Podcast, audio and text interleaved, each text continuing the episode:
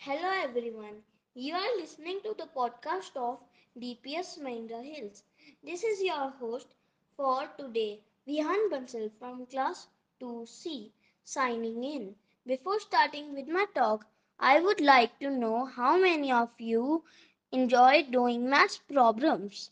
Do you all know where we use maths? The truth is that we use maths all times in whatever we do, be it a cook or a farmer, a carpenter or a mechanic, a shopkeeper or a doctor, an engineer, a scientist, a musician, a magician, an artist, or a tailor. Everyone needs maths in daily life. It is amazing to note how one uses maths in daily life from the time one gets up from bed till one goes to bed in the night. It's surprising to know that we use mats in kitchen also.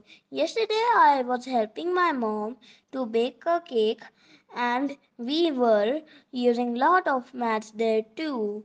Knowingly or unknowingly, we even at this age use lot of mats in our lives. In the end, I would like to conclude by saying that we should all understand the importance of the subject at, and enjoy the beauty of it. Thank you.